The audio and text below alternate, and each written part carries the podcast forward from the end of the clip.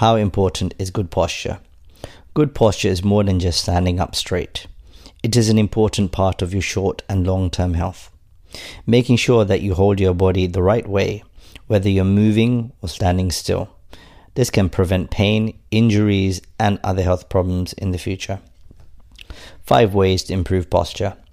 Number one, be mindful of your posture, especially during everyday activities like watching TV and washing dishes, even walking. Number two, stay active. Incorporate exercises like Tai Chi and Pilates that focus on whole body awareness. It is also a good idea to incorporate body weight exercises that helps to strengthen your core, muscles around your back and your pelvis. Number three, maintain a healthy weight. Extra weight can weaken your body and cause more problems for your lower back, thus contributing to lower back pain. Number four, wear comfortable low heeled shoes.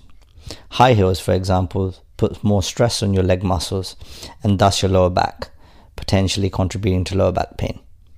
Number five, make sure your work surfaces are at a comfortable height.